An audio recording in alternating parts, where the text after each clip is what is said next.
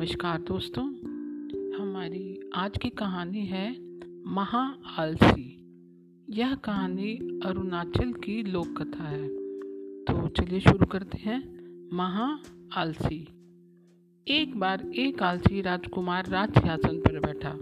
लोगों ने सोचा कि राजगद्दी पर बैठते ही वह अपनी ज़िम्मेदारी के कारण अपना आलस छोड़ देगा। लेकिन वह तो पहले से भी ज़्यादा आलसी हो गया। एक बार एक मंत्री ने राजा को बताया, महाराज, आपके दरबार में एक व्यक्ति ऐसा भी है जो आपके सामने तो आपकी प्रशंसा करता है, किंतु इधर उधर कहीं यही कहता फिरता है कि आप निकम्मे हैं और बेहद आलसी हैं तो मैं क्या करूँ?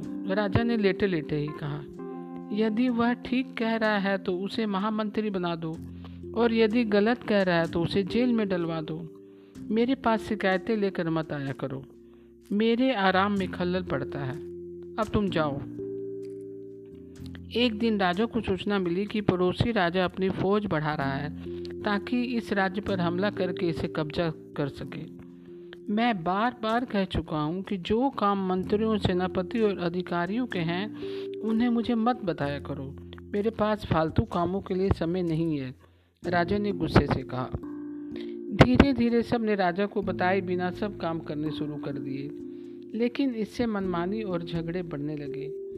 एक दिन राजा ने अपने शयन कक्ष में लेटे लेटे कुछ मंत्रियों को हुक्म दिया।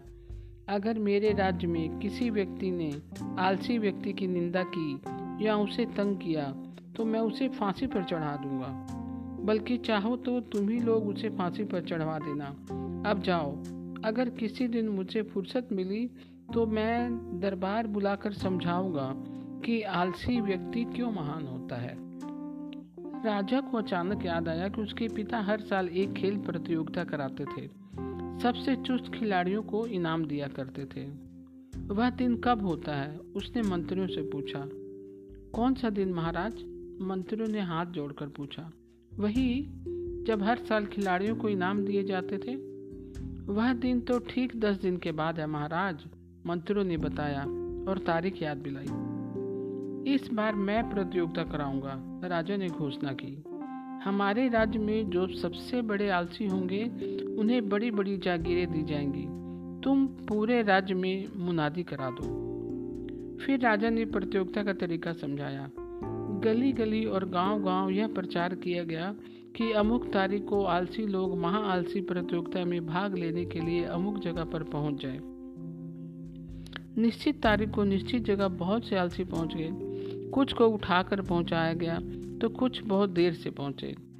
सबको एक बड़े मैदान में बनी घास फूस की झोपड़ियों में ठहरा दिया गया। अचानक रात को सब झोपड़ियों में आग लगा दी गई। जैसे ही आग लगी, अधिकतर आलसी दुम दबाकर भागे। कुछ को शोर मचाकर बताया गया कि आग लग गई है, यह सुनते ही वे भागे। दो आलसी ऐसे बचे थे जो झिंझोड़ने पर भी नहीं हिले।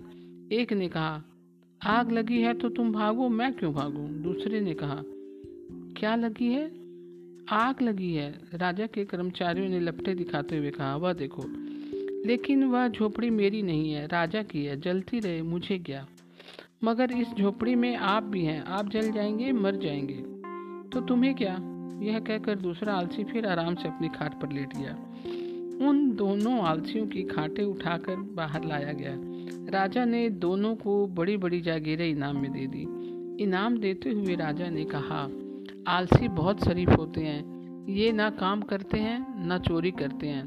न मरने से डरते हैं, न जीने से। जैसा इन्हें कुदरत ने बनाया है, वे वैसे ही रहते हैं। कहते कहते राजा को उबासी आई और वह धम से आसन पर गिर गया। गिरते ही वह खराटे भरने लगा। उसके बगल में वे दोनों आलसी भी सो गए। लोग नाचने गाने लगे। सैनिक और सेनापति भी उन लोगों में शामिल हो गए। तभी पड़ोसी राजा ने हमला बोल दिया और आलसियों को दी गई जमीनें जागीरें समेत पूरे राज्य पर कब्जा कर लिया। जेल में बंद होने पर आलसी राजा ने कहा, यहाँ ज़्यादा आराम रहेगा। नींद खराब न करना।